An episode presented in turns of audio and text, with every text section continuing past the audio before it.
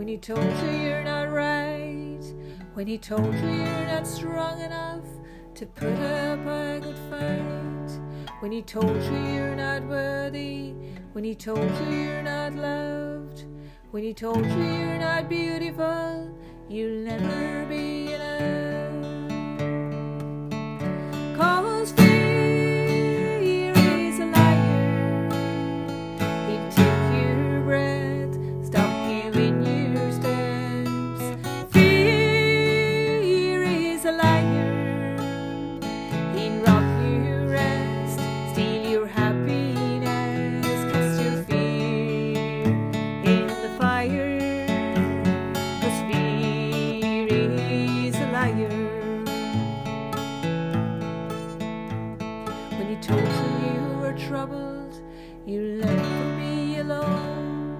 When he told you you should run away and never find a home. When he told you you were dirty and you should be ashamed. When he told you you would be the one that grace could never change. Cause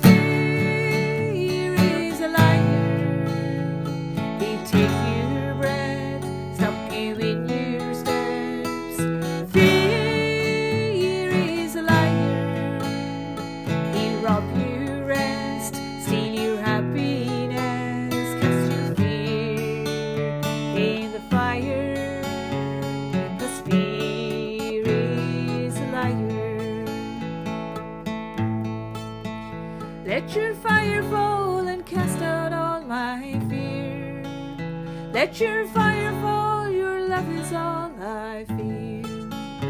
Let your fire fall and cast out all my fear. Let your fire fall, your love is all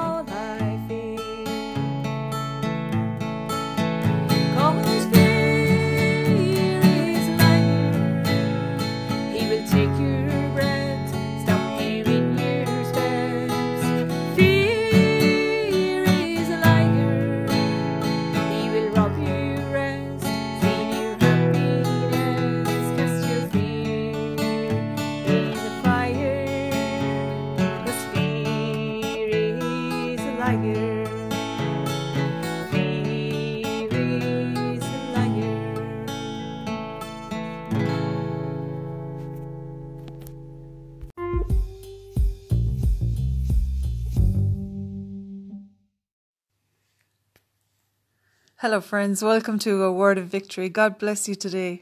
I'm excited to bring this word today to you, friend, because praise God, you know, I think there's so much negativity in the world and so many uh, situations and difficult circumstances that are going on where the devil, who is our enemy, is trying to b- beat people down, to discourage people, to make the people disheartened, to make them fearful. But listen, that is not who you are. If you uh, have asked Jesus Christ to be your Lord and Savior, you are a child of the Most High God. You are anointed by God. Praise God. You know, when Jesus, uh, the very first uh, lesson that he taught in the synagogue was in Luke chapter 4 when he'd come back from the wilderness and he quoted the scripture from Isaiah chapter 61 and he said, The Spirit of the sovereign Lord is upon me and he has anointed me to preach good tidings to the poor, you know, and to heal the brokenhearted, to bind up their wounds. And friend, when you uh, are a believer in Jesus Christ, that same spirit of excellence is this, the Holy Spirit of God is living inside of you and of me, and He has anointed you. He, God has anointed you for this day. He has put you on this planet for a purpose. You have been put here to to accomplish great things for God, which only you can accomplish. You know, and uh, whatever circumstances you have come through, whatever difficulties, whatever uh, maybe times of hard times or bad times that you have lived through, whatever types of abuse or, or whatever neglect or rejection that you have come through, friend, know this. God wants you to advance. He wants you to be strong uh, in the Lord and in the power of His might, not your might, you know. So I want to tell you today, uh, uh, just like that song Martina just sang, praise God for it, you know, fear is a liar. The devil is a liar. He is the father of lies and his chief operation is using a spirit of fear to bind, to, uh, to hinder and to put obstacles uh, and to break people down, uh, from, from, uh, fulfilling the purpose that God created you for. And so praise God for that mighty song. I encourage you to, to sing it out loud right in the, in the enemy's face because you are an overcomer. You have overcome him, the accuser of the brethren, by the blood of the Lamb and by the word of your testimony. So this is why it's so important for you to watch and see the words that you are speaking. You know, what is your conversation? Uh, what is the tone of your conversation? Is it negative? Because then, friend, you're going to reap negativity. But when you speak God's word forth, when you speak life and blessing, that is what you are going to uh, receive, and that is the, the, the life that you are going to walk in upon this earth. And you can bind up, you know, uh, negative words, curse words, um, things that have been spoken over you, you can bind up and take authority over those words and break their power and refuse to, to live under that harassment of fear any longer. Praise God.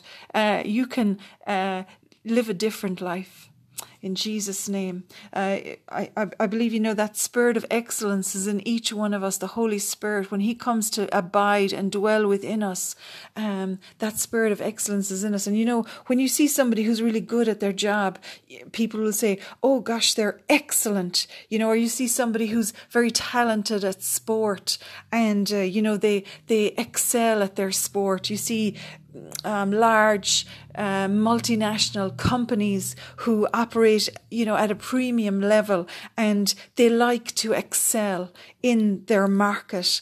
Um, they like to be the best, and and that's in each one of us to be the best. But you see, the enemy can pervert it and and can cause people, you know, to um, have what the opposite of the spirit of excellence is is the spirit of perfectionism and perfectionism is a dangerous, a dangerous spirit to operate under, friend, because perfectionism is where we seek to please people and where we seek maybe to cover up um, our own inadequacies and just put on, you know, a facade or a show, um, uh, where you see somebody who's driven by perfectionism, they're trying to hide something in themselves and try and promote a, a different outlook. Um, but the spirit of excellence, it, it brings promotion. And what happens is what's what's the difference between the spirit of excellence and the spirit of perfectionism is that perfectionism seeks to please and impress people but the spirit of excellence seeks to please god. And it is god who brings promotion uh, because of that. So very often the spirit of excellence, when you have it and when you operate in it, when you make a decision, um, you know, everything I do, I'm going to do for the glory of God. Actually, let's start in Colossians, in the New Testament, the book of Colossians. Um, it's right after the book of Ephesians, I think, isn't it?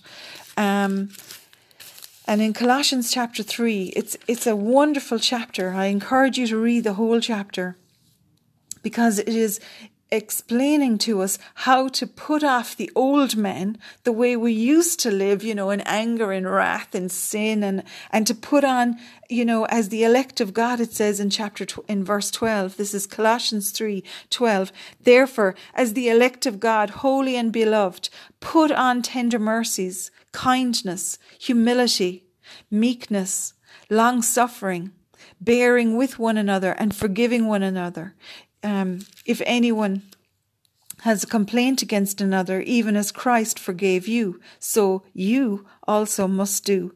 But above all these things, put on love, which is the bond of perfection. And let the peace of God rule in your hearts, to which also you were called in one body, and be thankful. Let the word of Christ dwell in you richly in all wisdom, teaching and admonishing one another in psalms and hymns and spiritual songs, singing with grace in your hearts to the Lord, just like Martina did there, and like we're going to hear Aileen singing very shortly. Praise God. And whatever you do, this is verse 17 of Colossians chapter 3. Whatever you do, in word or deed, Do all in the name of the Lord Jesus, giving thanks to God the Father through him. So there's this, you know, quality decision we need to make. How am I going to live my life? And how am I going to, you know, who am I going to bring glory to? And you notice there in, in where it says, you know, to put on love and, and meekness and humility. That's the thing. The difference between perfectionism and, and the spirit of excellence is that perfectionism seeks to promote oneself for what I have done. But the spirit of excellence will give glory to God. That has nothing to do with me, but it's everything to do with Him. And further on in Colossians chapter 3, and it says in, um, let's go on and read it in 18. Wives, submit to your own husbands as is fitting in the Lord. Husbands, love your wives and do not be bitter toward them. Children, obey your parents in all things, for this is well pleasing to the Lord. Fathers, do not provoke your children lest they become discouraged. Bondservants, obey in all things your masters according to the flesh, not with eye service as men pleasers, but in sincerity of heart, fearing God.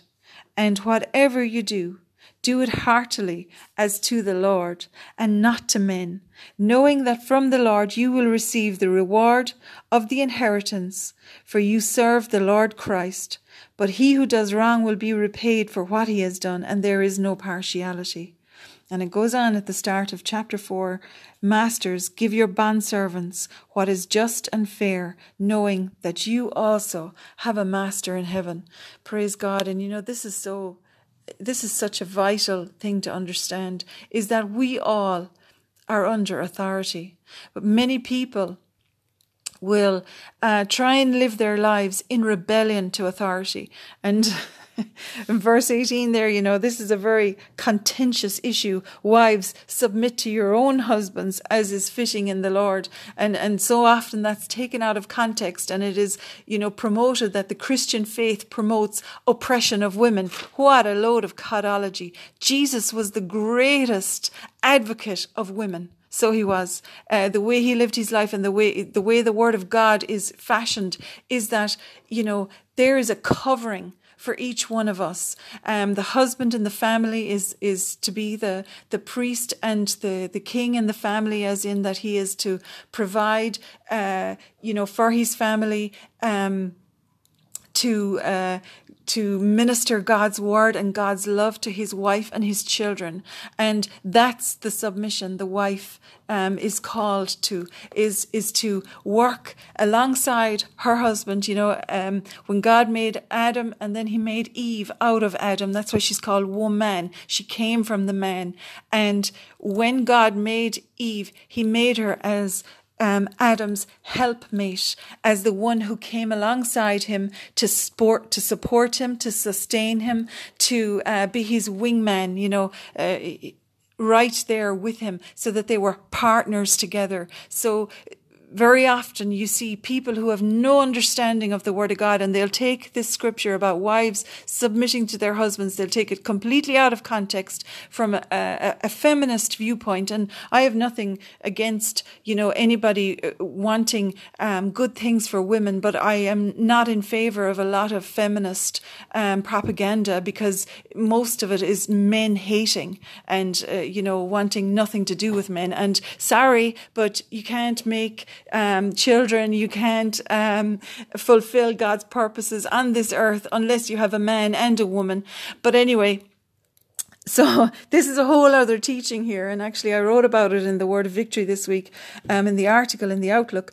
But you know, we are all like um, you remember when Jesus um, ministered to the centurion, the Roman soldier who came to him and said, um, "Master, uh, I have a, a, a, slave, a servant in my household who's very, very sick, and he's my he's my right hand man. You know, he's he was working for this Roman centurion, and uh, the the Roman centurion went to Jesus to ask him, would he come and heal him. And Jesus said, Yeah, I'll come straight away to your house. And then the, the Roman centurion said, No, master, you're not, I'm not worthy for you to come under my household because he understood the, the times, uh, you know, where the Jewish people would not go into a, you know, an, a Gentile household. He said, No, Lord, I'm not worthy to have you come into my house. But he said, I am a man under authority just like you are. He recognized that Jesus um, operated in authority, but that he was in submission to authority to God, you know, in, in submission to God's authority um, as well. And so he said, I am a man under authority just as you are. And I say to this servant, go, and he goes. And I say to this one, come, and he comes. So he said, all you have to do is say the word and my servant shall be healed. And so Jesus marveled, it said, that he had not seen such faith in all of Israel, in, in all of God's children. Uh, the Jewish people, Jesus had not observed such trust and belief in him and in his ability and in his power than he did from this Gentile unbeliever. And that um, episode or that encounter is, is recorded in the Bible for us today to understand that there is no distance in the Spirit. And Jesus said, Let it be as you have said. And, and his servant was healed from that very hour. Because remember in Psalm 120, uh, Psalm 107, I think it is, verse 20, it says, He sent His word and healed them and delivered them from their destructions. So Jesus is the word of God. Remember John chapter 1, John's gospel, and the word became flesh and dwelt among us. The word of God came in a human form in the body uh, of Jesus Christ and so when we pray, we can speak God's word. We can speak the scripture. We can speak to whatever the circumstances are, whatever the sickness, whatever the disease, you know, whatever the, the, the difficulties. We can speak God's word as, and use it as the sword of the spirit. And those circumstances have to bow and submit to the name of Jesus Christ. In fact, in Colossians, sorry, not in Colossians, in the book of Philippians, it tells us that every knee shall bow and every tongue shall confess that Jesus Christ is Lord. That is, that the Lordship of Jesus Christ, the name of Jesus, is above every name that is named.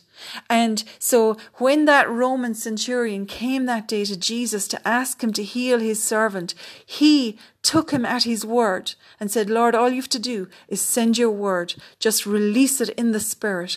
And, um, he recognized the Spirit, the Holy Spirit of excellence in Jesus, and he recognized that he was under authority. And all of us are under authority. You know, um, the, the husband, as I said earlier on, is the covering over the family. He's the one who is to minister to his wife and to his children the love of God, the protection and, and security that comes from, uh, from knowing God. He's to minister God's word to his family. Um, and here, it, that's exactly what that scripture is talking about. But it goes on to say, you know, that husbands, you're to love your wives. You're, you know, you, um, in Ephesians chapter four, I think it is, it says, husbands, you are to love your wives the way that Christ loves the church. And what did he do? He laid down his life for us. And so that's the way the husband is to, to react to his wife. And uh, as it says here, do not be bitter to them. Children, obey your parents. There's a blessing to children, regardless of what age you are. It doesn't matter if you're 60 years of age and your mom or your dad is 90. Listen, you need to obey your parents and you need to honor them. Uh, because when you honor your parents and when you obey them and when you bless them, you will be blessed. That's back in Ephesians, um, back in the book of Exodus, chapter 20 uh, where God gave out the commandments, He said, "For when we honor our parents, we will be blessed. We will live a long life in the land, and all will go well with us." So um, that's what that's talking about here. And then it goes on to say, Fathers, do not provoke your children lest they become discouraged. So you see, the father in the family has so much to do with affirming his children. He can, you know, speak God's word over them. He can show them and demonstrate the love of God to his children. He can nurture them and, and bring them forth. But so often people don't have that. And this is why they have a, a difficult time then, uh, you know, accepting God's love because they see God as the Father and they equate Him with the messed up, um, maybe relationship that they had with their own biological earthly father. Um, and, you know, uh, the father, uh, God the Father, you know, he, he ministered to Jesus so many times where he spoke, you know, when Jesus was being baptized, and then later on when he was uh, glorified when he was transfigured up in the mount, God spoke those times and said, Behold, this is my beloved Son, in whom I am well pleased. And so, fathers, I encourage you to speak words of life and words of blessing over your children, over your wives, over your families, you know, even over your, over your employees if you have a business, you know, over your workmates. You have, um, a, a, a an anointing, I guess, a special anointing by God to bless, to build up, um, and to affirm, to reassure, to to bring confidence to those under your care. And, you know, this is why Richard, God bless Richard, 85 years of age, what a man of God. Uh, you know, he, he stands as a, as a spiritual father over us. He blesses us with the, the, the, um, the blessing from Numbers chapter six. You know, uh, may the Lord bless you and, and keep you and make his face shine upon you. He, uh, today he's he's uh, bringing a, a, decree of God's wisdom, and it's actually what we're talking about here, you know, where when we are led by God's Spirit and when we are filled with His Holy Spirit, we have the Spirit of excellence inside of us. And so that's what this scripture in Colossians 3 is saying, you know, that, that we are to do whatever we do, we do it as unto the Lord and not unto men. We don't do it for show. And certainly there are times, friend, where you will be in a job or where you will be in a, a situation maybe with family members and you'll have to grit your teeth because what you'd love to do is tell them what you really think about them.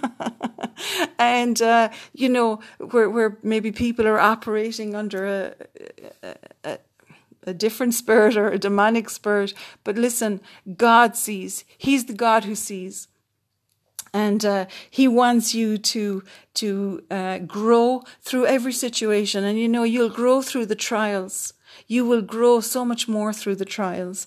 But um, praise God, often what happens when you do operate in a spirit of excellence is that it will um, irk or, or annoy or offend other people. Uh, that's the thing, like we, we operate in the spirit of excellence to please God, whereas the spirit of perfectionism aims to please man. But when we seek to please God, very often what it will do is is rise up enemies against you. And we're going to read that in a moment in the book of Daniel you know because what it does is is when you operate in a spirit of excellence it highlights other people's inadequacies around you. And it can cause jealousy or offense uh, to rise up in them. And um, but I believe that excellence the spirit of excellence is found in in faithful people you know, it's about being consistently consistent. Um, the, the spirit of faithfulness. And uh, even when it hurts, even when no one's looking, to still do the right thing. And this is what that scripture's talking about there. You know, don't just do it for eye service. Don't just do it so that everybody can see what a great boy or a great girl you are. You know, there'll be times where you'll do things and nobody will know about them. But guess what, friend? God knows because he's the God who sees. Hallelujah. So let's have a look at that in Matthew chapter 5, and then we'll go uh, hopefully to the book of Daniel. In Matthew's Gospel, chapter 5, no, not chapter 5, chapter 6, sorry. Matthew's Gospel, chapter 6 this is what Jesus was speaking about here. You know, take heed that you do not do your charitable deeds before men to be seen by them. Otherwise, you will have no reward from your Father in heaven. You know, and, and he says then, you know, when you pray in verse five, you will not be like the hypocrites. That they love to pray standing on the side of the street or in the synagogue so that they can be seen by everybody as to what a wonderful, holy person they are. But he says, when you pray in verse six, go into your room and when you have shut the door, Pray to your Father who is in the secret place, and your Father who sees in secret will reward you openly. And when you pray, do not use vain repetitions as the heathen do. You know, the unbelievers, he's saying they'll keep, uh, you know, bringing on these repetitious prayers just in order to be seen to be doing something. But you know, he says, they think that they will be heard for their many words. Therefore, do not be like them, for your Father knows the things you have need of before you pray. And then he taught them, in this manner, pray. And he taught them what we call the Lord's Prayer. But he wasn't teaching them a prayer to rattle off, Our Father who art in heaven, hallowed be thy name, thy kingdom come, thy will be done on earth. That's not what he taught them. He taught them a method or, or a way of coming before God. First of all, to come before him and say, Father God, I worship you. Your name is holy. You are holy. And so he taught them this, this way of praying. But you see, what he was really saying here is where you'll, uh, you know, where you'll work this out is in the secret place, hidden away, closed away, where you're alone with your Father, where you're alone with the Word of God. And this is what I encourage you, friend.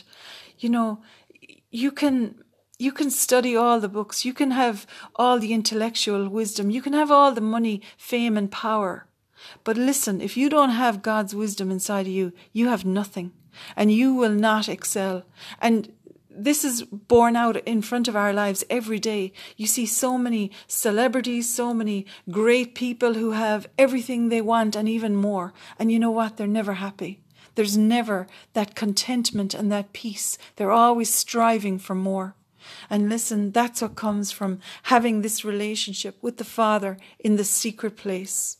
Shut the door. Get away. Jesus said it in Mark in Mark's gospel. He told his apostles, "Come away with me a while and rest." There is rest and peace to be had in the presence of God. Um, you know, I, I read that scripture for you. It's in Isaiah chapter 30, um, and it says, you know, in returning and rest, you shall be saved. In quietness and confidence shall be your peace. There's, there's a peace that can only be had when we take time away from our lives, take time away from others, and just get alone with God, and where we can talk to Him honestly. And that's what the Lord's Prayer is. It's, it's, it's, uh, you know, coming before Him, acknowledging His holiness, acknowledging His sovereignty, acknowledging His greatness, and acknowledging our weakness, and asking for His help and trusting Him for everything that we need. Praise God. So, um, you know, when you come away with the Lord, you won't regret it, friend. I tell you, He will speak to you. He will fill you up. He will then send you out on your mission armed for victory. And you know, let's go and have a look at the book of Daniel and we'll see this here. In Daniel, and it's two chapters I want to look at today, and I know it's uh, a lot of reading, but I feel to read it for you. Okay, so um, in Daniel chapter five, and uh, you know it was about this this king Belshazzar, and he was the son of Nebuchadnezzar, who had come and conquered Israel, taken um, all of the the uh, the good things that he could take from the land of Israel, from the city of Jerusalem. He took the people captive. He killed the ones he didn't want, the weak, the infirm. Um, he brought the the highly intelligent um, and learned ones, and he he actually brought them into the palace, and that's how Daniel ended ended up there in this foreign land as a, a captive, kidnapped. Um, and he had served this king Nebuchadnezzar, and now his son had taken charge. So um, the son, you know, God help us. Let's let's read here. King Belshazzar gave a great banquet. This is Daniel chapter five for a thousand of his nobles and drank wine with them. While Belshazzar was drinking his wine, he gave orders to bring in the gold and silver goblets that Nebuchadnezzar his father had taken from the temple in Jerusalem, so that the kings and his nobles, his wives and his concubines might drink from them. So he went and he ordered that the um, the special uh, gold and silver goblets that had come from, from God's temple in Jerusalem be brought in so that he could drink from them. And you know, this is the thing about uh, people who are living in excess and, and they have everything they want and they want more. And, you know, this is just, um, oh, praise God. Anyway, So they brought in the gold goblets that had been taken from the temple of God in Jerusalem, and the king and his nobles, his wives, and his concubines uh, drank from them. As they drank the wine, they praised the gods of gold and silver, of bronze, iron, wood, and stone. So they were totally um, flying in the face of God, and and they were honoring these these uh, vessels, um, and and uh, you know praying to false gods because of them. And, and this is just totally, you know, giving God the two fingers. And then what happened? In verse 5 Suddenly the fingers of a human hand appeared and wrote on the plaster of the wall near the lampstand in the royal palace. The king watched the hand as it wrote. His face turned pale, and he was so frightened that his legs became weak and his knees were knocking. And I'll tell you, friend, that's the days we're living in today as well. Because we have got people who are in power, who are in government, who are in leadership all over this world in different scenarios and situations. And they have totally um, disregarded God and His law. They think that they are in charge. They think they're in control. But I'll tell you, friend, God is in control. And one puff from His nostril of His breath upon them, and they are not long turning pale and their knees starting to knock. And we are going to see that in these days, mark my words. We will see that. Those ones who you thought were the great, the mighty, the powerful, and the untouchable, you watch and see what happens uh, in, in their lives if they don't repent. So his knees were knocking with all his smartness.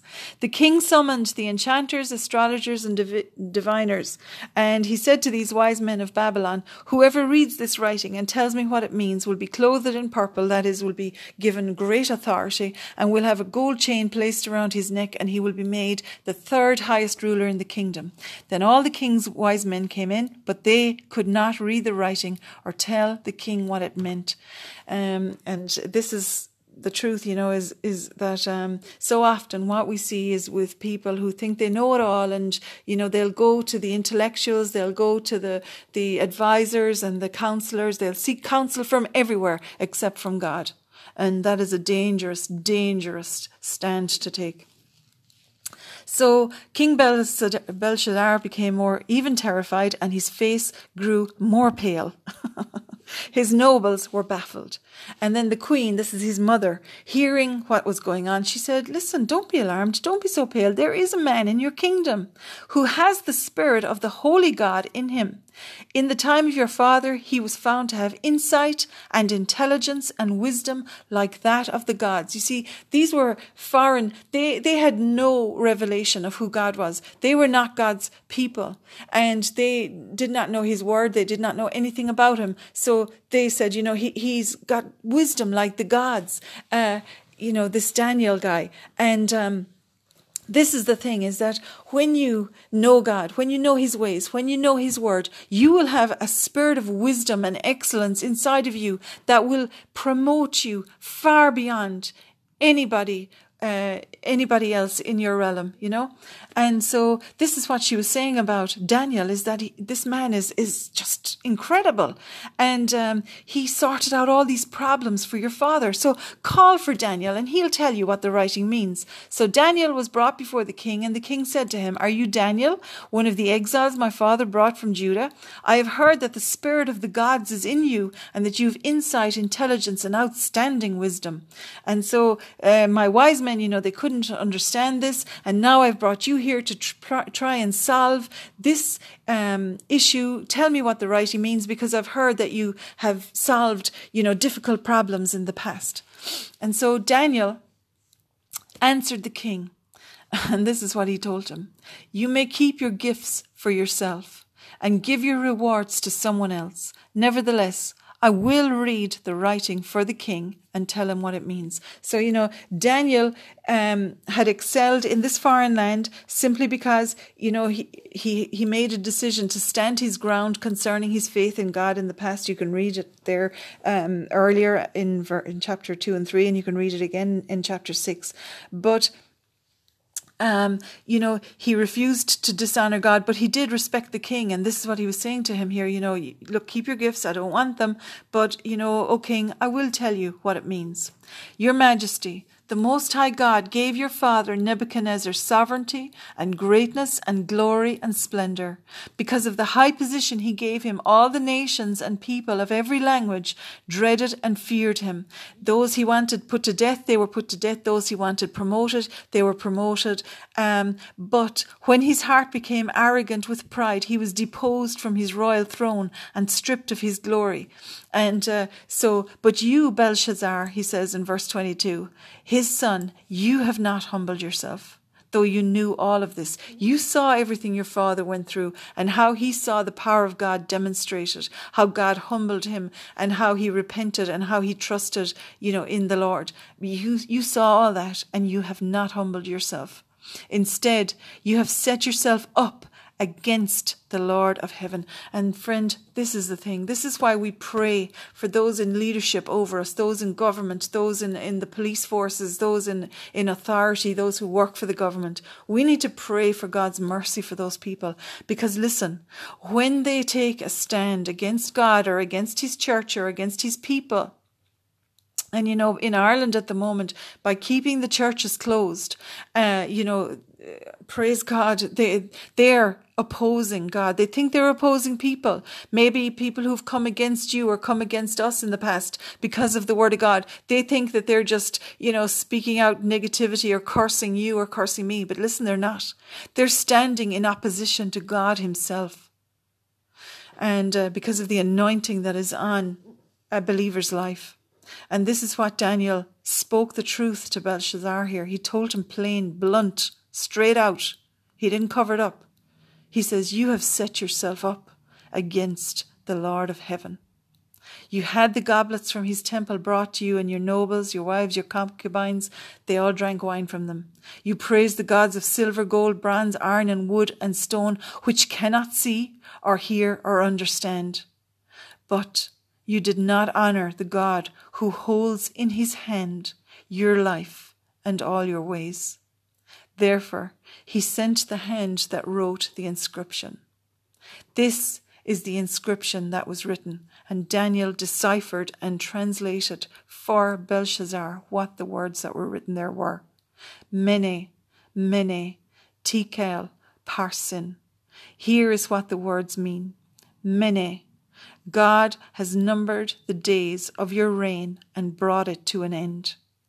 Tekel, you have been weighed on the scales and found wanting. Oh God, what a thing to be told. That sends a shiver down through me. Peres, your kingdom is divided and given to the Medes and the Persians.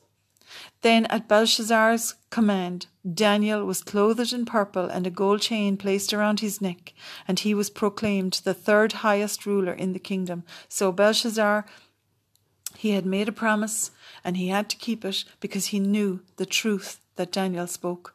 And listen, friend, you know, this is the thing that I find that when we speak with people, when we tell them about the, the, the Word of God, when we tell them about the love of God, people they are not stupid. They understand the truth.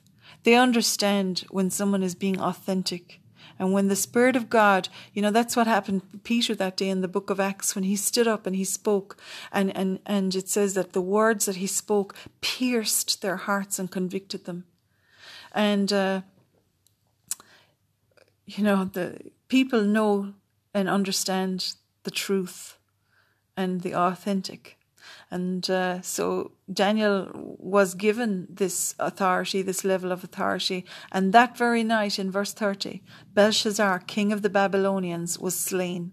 And Darius the Mede took over the kingdom at the age of 62. So Daniel's words were fulfilled. And that's how you know that a prophecy and a prophet is true, is when you see the, the, the proof of the pudding and the fruit of their words. and in chapter 6, it went on to say, it pleased Darius to appoint um, all these satraps or these rulers, you know, governors, oh, to rule through the kingdom, with three chief ministers over them, one of whom was Daniel. So Daniel was promoted.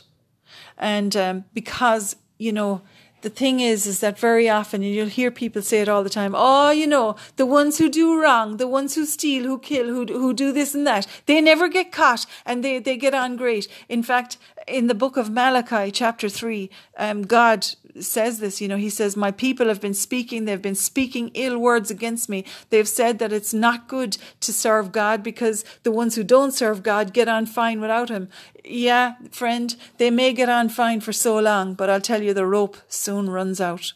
But when somebody honors the Lord, when somebody stands on His word and and uh, you know uh, receives Jesus Christ as their Lord and Savior and puts their faith and their trust in Him, there is uh, an activation of the Spirit of God upon that person's life, and you will see, um, you know, the power of God being demonstrated in their lives. You will see change. You will see transformation. You will see promotion.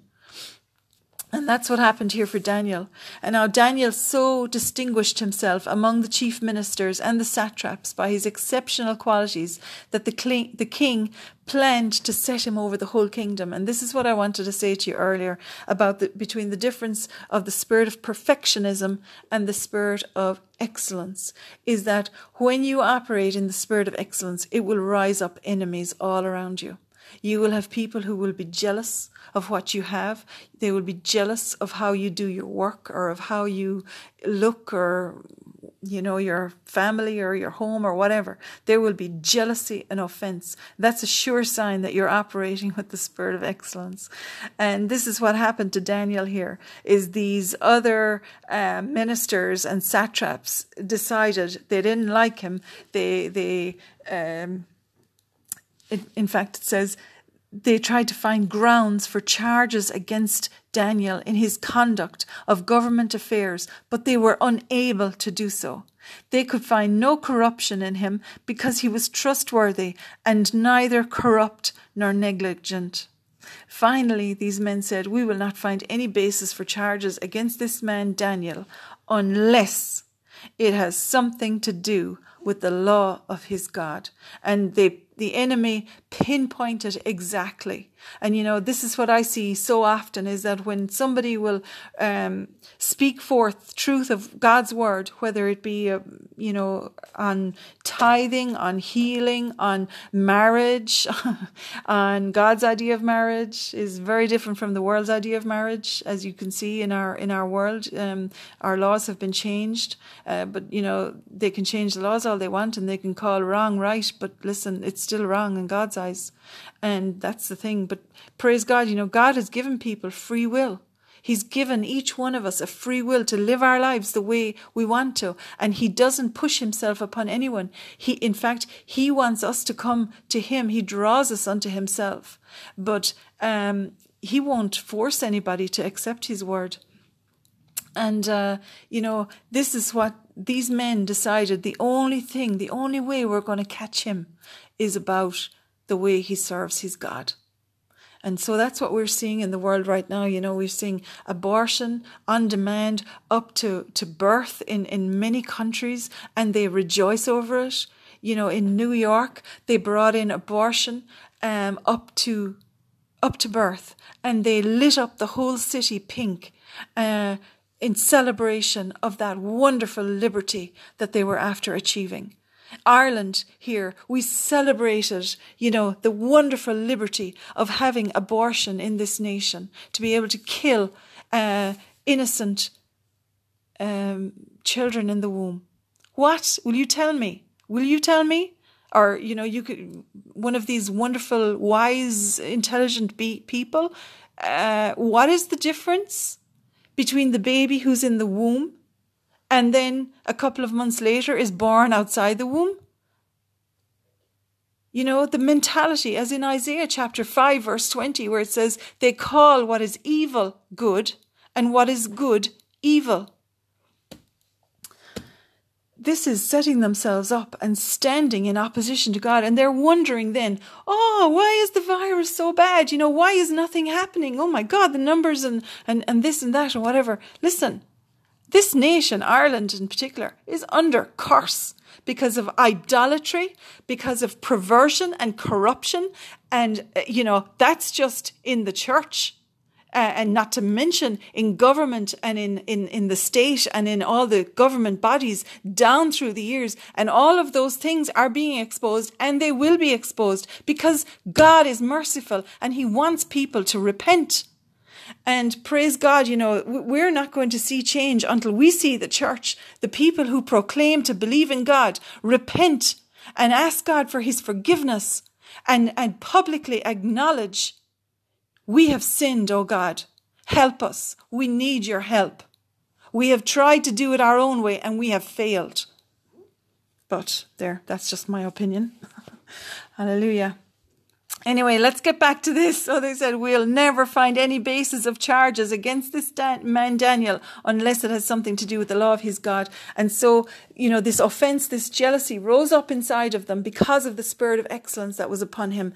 And what they did was they tricked the king, uh, which is how you know all these laws and different things are brought in where where they are so subtle and so you know um, sweet uh, and use cunning and trickery. It's the spirit of the serpent from the garden. That's how Adam, excuse me, Adam and Eve got tricked. It's the same spirit, cunning and subtly uh, tricking uh, people who have no knowledge or no wisdom of God. And so they did that with the king. They tricked him and said, make this law that if anyone prays to any other God except you in the next 30 days that they get thrown in the lion's den. The king agreed and then they knew they had him. They went off. They, Daniel used to pray three times a day to God and they found him, you know, these men went, they found him uh, praying to God. They brought him before the king and they said, O Majesty, you said that if anybody would worship any God other than you in the next 30 days, they would have to be thrown into the lion's den. We found Daniel praying to his God and it said the king was so sad. You know, he, he was so mad at himself. It's in verse 14 there of Daniel chapter 6. When the king heard this, he was greatly distressed. He was determined to rescue Daniel and he made every effort until sunset to save him. But then the king said, listen, you said, king, that this, he would have to be thrown into the lion's den and it's nighttime now. He has to be thrown in. So the king brought the order. They put Daniel into the lion's den and the king said to Daniel in verse 16, may your God, whom you serve continually, rescue you. They put a stone over the mouth of the den. The king sealed it with his signet ring and with the rings of his nobles so that, you know, nobody could break open the seal and let Daniel out. Um, and then the king, it said, went to his palace and he couldn't eat that night and he wanted no entertainment. He couldn't sleep. He could not wait until morning. He ran down to the tomb, um, to the den at uh, first daylight and he said, Oh, Daniel, where are you? Are you all right? Um, Daniel, servant of the living God, has your God whom you serve continually been able to rescue you from the lions? And Daniel answered, May the king live forever. My God sent his angel and he shut the mouths of the lions. They have not hurt me because I was found innocent in his sight, nor have I done anything wrong before you, your majesty. The king was overjoyed and he gave orders to lift Daniel out of the den. And when he was lifted out, no wound was found on him because he had trusted in his God. The lions in the den that night did not touch Daniel because God had protected him. And listen, this is the thing is that um, because Daniel had stood his ground concerning his faith in God and he prayed, he, he still respected the king, but he refused to dishonor his God. His prayer and his study time in God's word sustained him through his trials, protected him from his enemies, and even preserved his life, delivered him from death. And then, not only that, but promoted him in an utterly amazing way, you know, because Afterwards, the king had all those men who had uh, falsely accused Daniel thrown in the lion's den with their wives and their families, and the, the they were fairly mauled and, and you know dealt with in a in a bad way. And then Darius, King Darius, wrote to all the nations and peoples of every language in all the earth, and he said this to them May you prosper greatly. I issue a decree that in every part of my kingdom people must fear and reverence the God of Daniel. Imagine that. He actually mentioned Daniel when he was talking about the God of heaven. That's how much favor God gave Daniel in the sight of men as well as in the sight of God. For he is the living God. He endures forever. His kingdom will not be destroyed. His dominion will never end. He rescues and he saves. He performs signs and wonders in the heavens and on the earth. He has rescued Daniel from the power of the lions. So Daniel prospered during the reign of Darius and the reign of Cyrus the Persian. So, you know, you have this, what a wonderful thing the king wrote. You know, God gives us favor, not only with Himself, but He gives us favor with God and with men. And so many people turn away from God, they mock Him, or they become bitter um, about God, and then they wonder why they're not blessed. But, you know, friend, in, in Proverbs chapter 3, let's turn there quickly. Praise God. Oh my goodness, time is running away from us. In Proverbs chapter 3, verse 1, it says, My son, do not forget my law, but let your heart keep my commands, for length of days and long life and peace they will add to you. Let not mercy and truth forsake you. Bind them around your neck, write them on the tablet of your heart, and so find favor and high esteem in the sight of God and man. See, God gives us favor with not only Himself, but with man as well when we put Him first. And that goes on there in Proverbs chapter 3 to say, Trust in the Lord with all your heart. Lean not on your own understanding. In all your ways, acknowledge Him, and He shall direct your paths. Do not be wise in your own eyes. Fear the Lord and depart from evil. It will be health to your flesh and strength to your bones. Honour the Lord with your possessions and with the firstfruits of all your increase. So your barns will be filled with plenty, and your vats will overflow with new wine. There's this abundance that comes from serving God. When you serve Him with every part of your life, not just, you know, uh, praying to Him, but, but studying His Word, allowing Him to direct your path, to give you wisdom, to show you the way to go, to strategy, you know, the strategy for your life. Not only will it bless you physically, you know, because it will bring long life to you, it will bring health to all your flesh, but also when you honor him with your possessions, when you tithe, there is a blessing and a protection and a preservation that is put upon a, life because of the tithe and because of honoring God with our possessions. Praise God. So, um, God wants you to increase in, in not just your wisdom, in your stature, just like it happened to Jesus. It says in Luke chapter 2, verse 52, you know, that Jesus increased in wisdom and stature and favor with God and men. So if Jesus had to do it, you need to do it, you know. Um, and, and what happens is it's the Spirit of God who helps us. It's the Spirit of God who anoints us, um, even in our weaknesses, you know it says, uh, praise God. Uh, let's go there actually and to Romans chapter 8. Praise God. John, come back to me in a second. Romans chapter 8. Welcome back. In Romans chapter 8, verse 26, it says, Likewise, the Spirit also helps in our weaknesses, for we do not know what we should pray for as we ought, but the Spirit Himself makes intercession for us with groanings which cannot be uttered. Now he who searches the hearts knows what the mind of the Spirit is, because he makes intercession for the saints according to the will of God. You see, this is the thing is that when we study God's word, when we are filled with his spirit and baptized with his power, what happens is, is that he downloads his strategy for his will and his purposes for us. And that's why you'll say, you know, when you look back over your life, uh, uh, you know, when you've been walking with the Lord and you say, my God, look at the way he, he brought me on from there. Look at what he did here and he arranged that. There's no such thing as a coincidence, you know, in God's kingdom but it is the Spirit of God who um, anoints us. He is the Spirit of excellence, and He is the one who knows the mind of Christ. And, you know, it goes on there to say in verse 28 And we know that all things work together for good for those who love God, to those who are called according to his purpose. For whom he foreknew, he also predestined to be conformed to the image of his son. That's our ultimate. That's what God ultimately is at, is, is, is he's transforming us from glory to glory having us, you know, Jesus said in in um, John's epistle that as he is upon this earth, so are we. And so we are to walk in the same spirit and the same anointing that Jesus Christ walked upon this earth. And that's not blasphemy, friend, or, or pride or anything like that, because we, each of us know how weak we are. You know, God says, you know, we're only dust, but He has put the spirit of excellence, this the, the Spirit who raised Jesus from the dead is living inside of us and he accomplishes his will through us. This is what he did with Daniel. It's it's what he did with, with David and Gideon and so many others in the Bible. They were all the same as us. They were ordinary people, but they served an extraordinary God, the, the supernatural God who sees what's in our hearts, not just what we portray on the outside.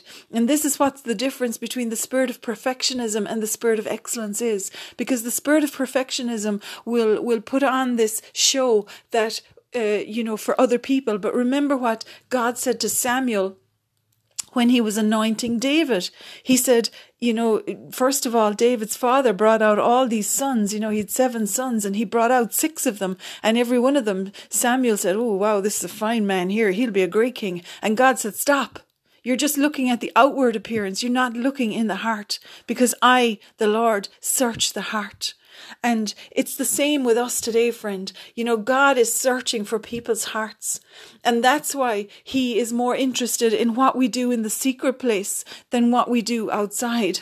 And, uh, you know, praise God, we are going to see a difference between those who serve the Lord, like He said in Malachi, and those who don't, between those who walk according to His word um, and who, who operate in the spirit of excellence, in the Holy Spirit, allowing Him to demonstrate God's power in our lives, to demonstrate, and, and where we give God the glory and say, listen, it had nothing to do with me. I just did what God told me to do, and He brought me, and He did this, and He showed me this, and He gave me this wisdom. And they're the people that God is going to use who know full well that we have no power in ourselves. And this is why I hate it when I see governments and leaders and, and and people, you know, being smart boys or smart girls, they think, you know, and, and giving God the two fingers, and never even acknowledging Him publicly, never, never, um, acknowledging right or wrong because what they're doing is just was as we read in Daniel they're standing in opposition to the Lord himself. And uh, they're giving the spirit the holy spirit no freedom to to uh, to move you know and uh, Praise God. God, He sees what He has put inside of each one of us. He knows the plans He has for you, friend. He knows what He's put inside of you. He knows who He wants you to be.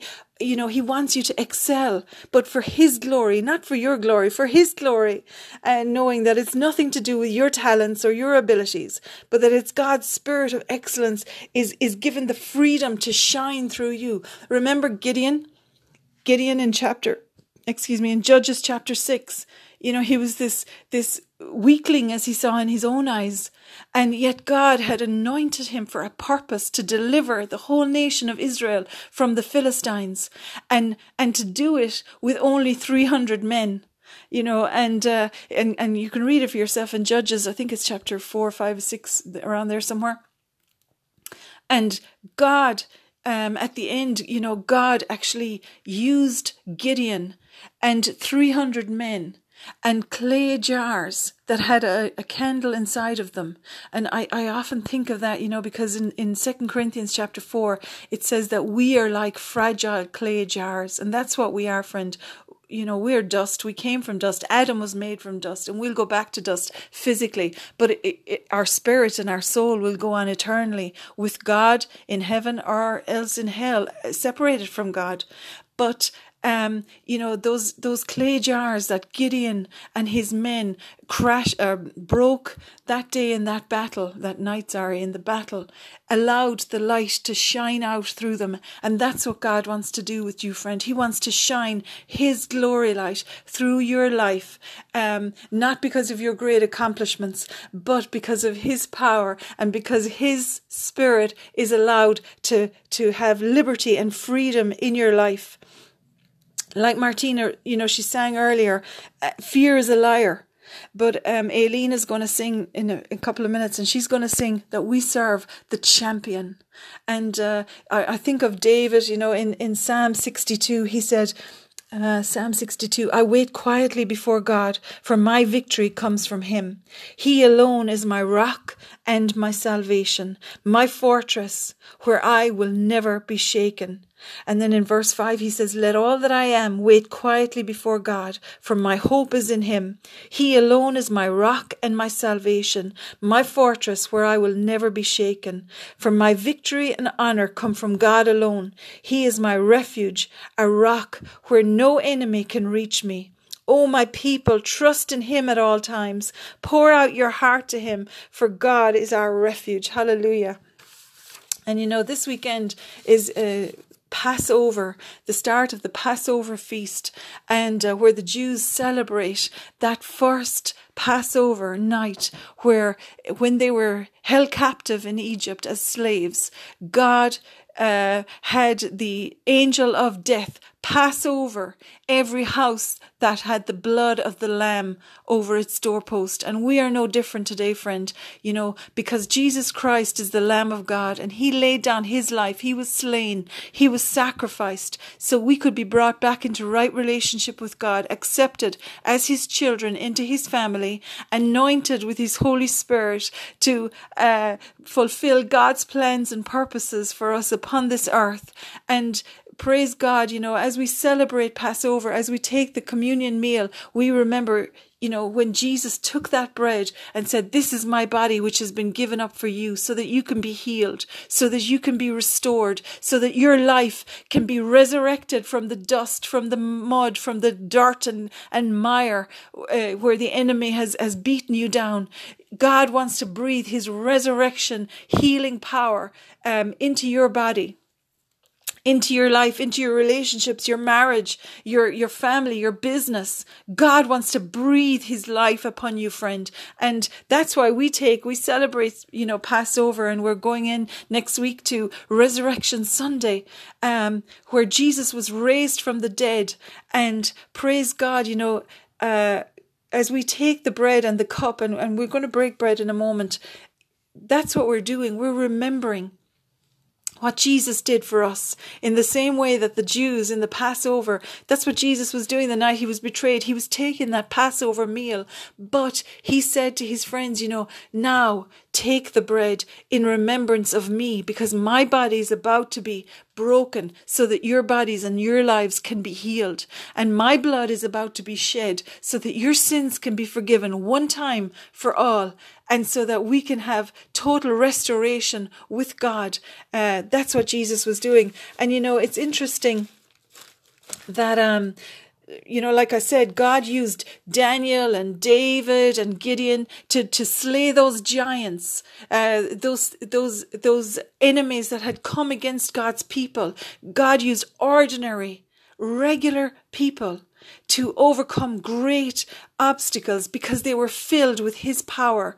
And, um, you know, back in, in Genesis chapter 14, maybe we'll look at it again next next week. But um, Melchizedek, the king of Salem, came out to Abraham, Abram, uh, this ordinary man whom God had called, but who went out and he defeated this army of of um, uh, you know these enemy armies, and uh, Melchizedek came out to meet Abraham as he was coming back from the battle. And you know what he brought him? It was the very first time that the uh, in the Bible where it's mentioned about the bread and the wine, and Melchizedek, who was uh, a priest of the Most High God and who was also king of Salem, the king of righteousness and peace, he came and he brought bread and wine to Abraham. And as we, you know, join together today to break bread, I encourage you to to join with me and take your bread. You know, what we're doing is we are are acknowledging what Jesus did for us because you see, God is our Redeemer. And like we read in in um, in the book of Romans chapter 8 there you know he brings good out of every bad situation. Remember we read that? We know that all things work together for good for those who love God and who are called according to his purpose. Well it's the same what happened to uh, Joseph and David and Gideon. Even though they were in difficult situations, because of the time that they had spent behind closed doors with the Lord, because of the anointing that was on their lives, God used them to bring great glory to Him, to defeat you know, uh, the undefeatable, it looked like in the natural, undefeatable enemies. God used them to overpower and overcome every difficult thing that the enemy had put in their lives. So God is our Redeemer, you know, that's why He sent Jesus to redeem us. It says in Galatians chapter 3 Christ has redeemed us from the curse of the law by becoming a curse for us. For cursed is everyone who hangs on the tree so that the blessings of Abraham could come upon us, the Gentile believers.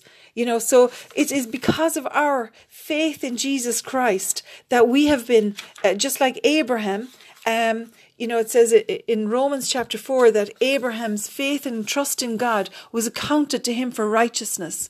That is, that he was made right with God uh, because of believing. And, and that's all we are called to do is, is just to believe that Jesus Christ is the Son of God, that he uh, took our sins upon his himself, that he died uh, on the cross that he was beaten so we could be healed, that he was shed his blood so we could be forgiven, and that God raised him from the dead so we could be totally acquitted and made right with God. And when we believe that, that is uh, where we receive the free gift of righteousness. And that's why we take communion together. And how wonderful it is as brothers and sisters in Christ to be able to celebrate this meal together, you know, to take the bread. Um, it's just a symbol. It's just a piece of cracker or a piece of bread or whatever you have.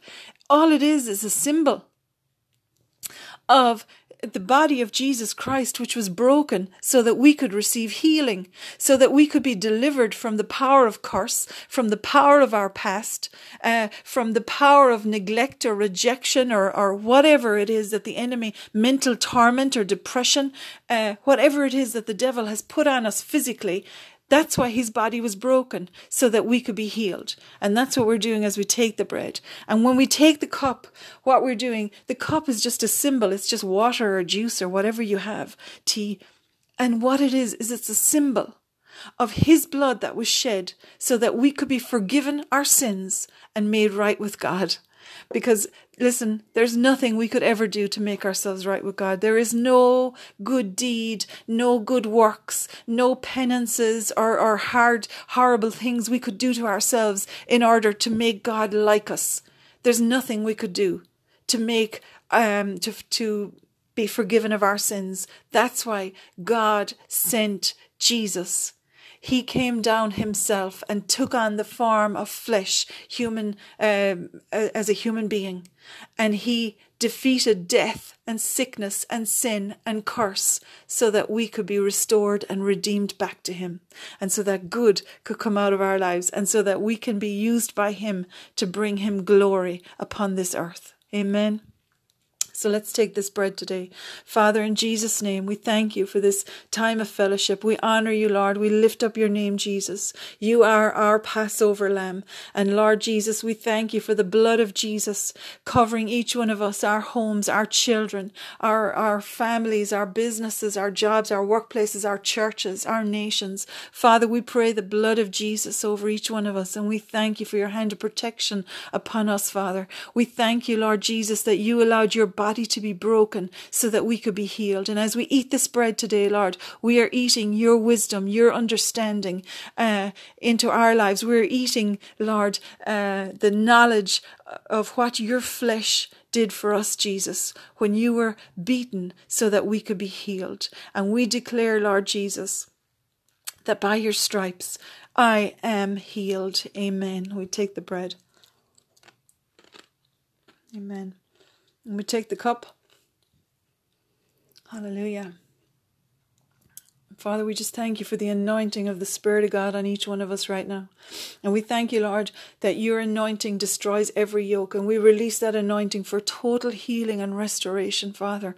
For each person listening to the sound of my voice, I release the anointing for the demonstration of your glory. You always confirm your word with signs following, Lord. And I praise you and I thank you for total healing and uh, restoration into people's minds, into their hearts. I cast down every argument, every spirit of tension and pressure. Every attack the enemy has brought against these, my brothers and sisters, I command those things bound in the name of Jesus. And I release your ministering angels into their lives, into their situations to bring healing, to bring hope, to bring transformation and restoration in Jesus' name. And Lord, we take this cup today together and we uh, drink this drink, Lord, as a symbol of your blood that was shed for us so that we could be forgiven and made right with you. And we receive your gift of righteousness today in every area of our lives. And we proclaim the name of Jesus Christ, your death and your resurrection, Lord Jesus, until you come again. And we say your name, Jesus, is above every name that is named. It's above the name of cancer. It's above the name of death. It's above the name of marriage breakdown. It's above the name of financial failure. It's above the name of dread and fear and lack. It's above the name of uh, disaster or destruction. I plead the blood of Jesus against every attack of the enemy that has been coming against. It's above the name of drug addictions or any kind of addictions. It's above the name of children who've gone astray. I praise you in the name of Jesus, Lord. We thank you as we lift up your name. You said you would draw all men unto yourself. And Lord, we lift up the name of Jesus today over each one of those situations that every one of us are facing, Lord.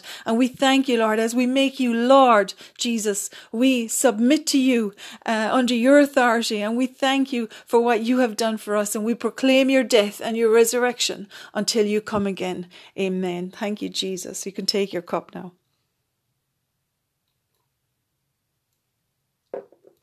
Lord Jesus, that's the cup of the new covenant that was written in your blood, and it is a covenant that we have with you, God, of mercy, of rest, and of peace where we can rest from striving to be perfect.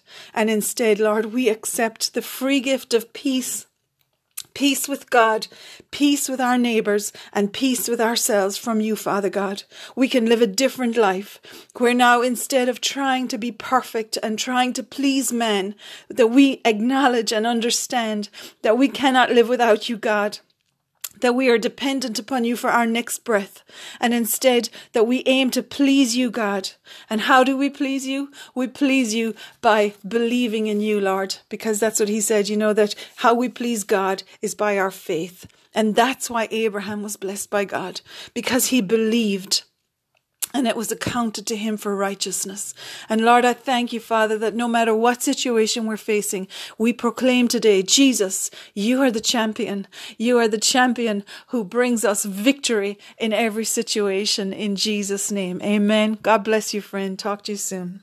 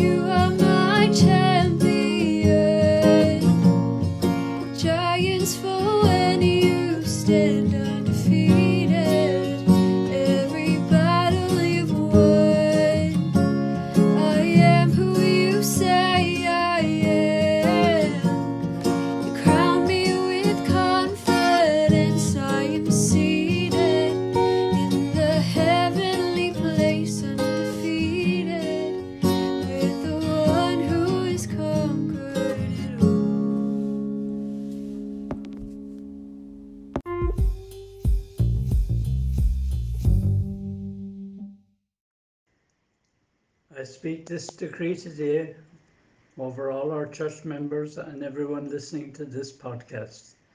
This decree is taken from James chapter 1, verse 5. If any of you lacks wisdom, let him ask of God, who gives to all abundantly and without reproach, and it will be given to him. The decree. Father, your word teaches us that you will give us your wisdom in abundance. Lord, we thank you for giving us your wisdom freely today. Thank you, Lord, that we will walk in the spirit of wisdom and revelation, and that our steps will be ordered by you today. We are grateful to you, Father, that your Spirit always guides us to keep us in perfect double peace. We decree and declare that now today in Jesus' mighty name. Amen. The Aaronic blessing. The Lord bless you and keep you. The Lord make his face to shine upon you and be gracious unto you. The Lord lift up his countenance upon you and give you his peace, his shalom. In Jesus' name, amen.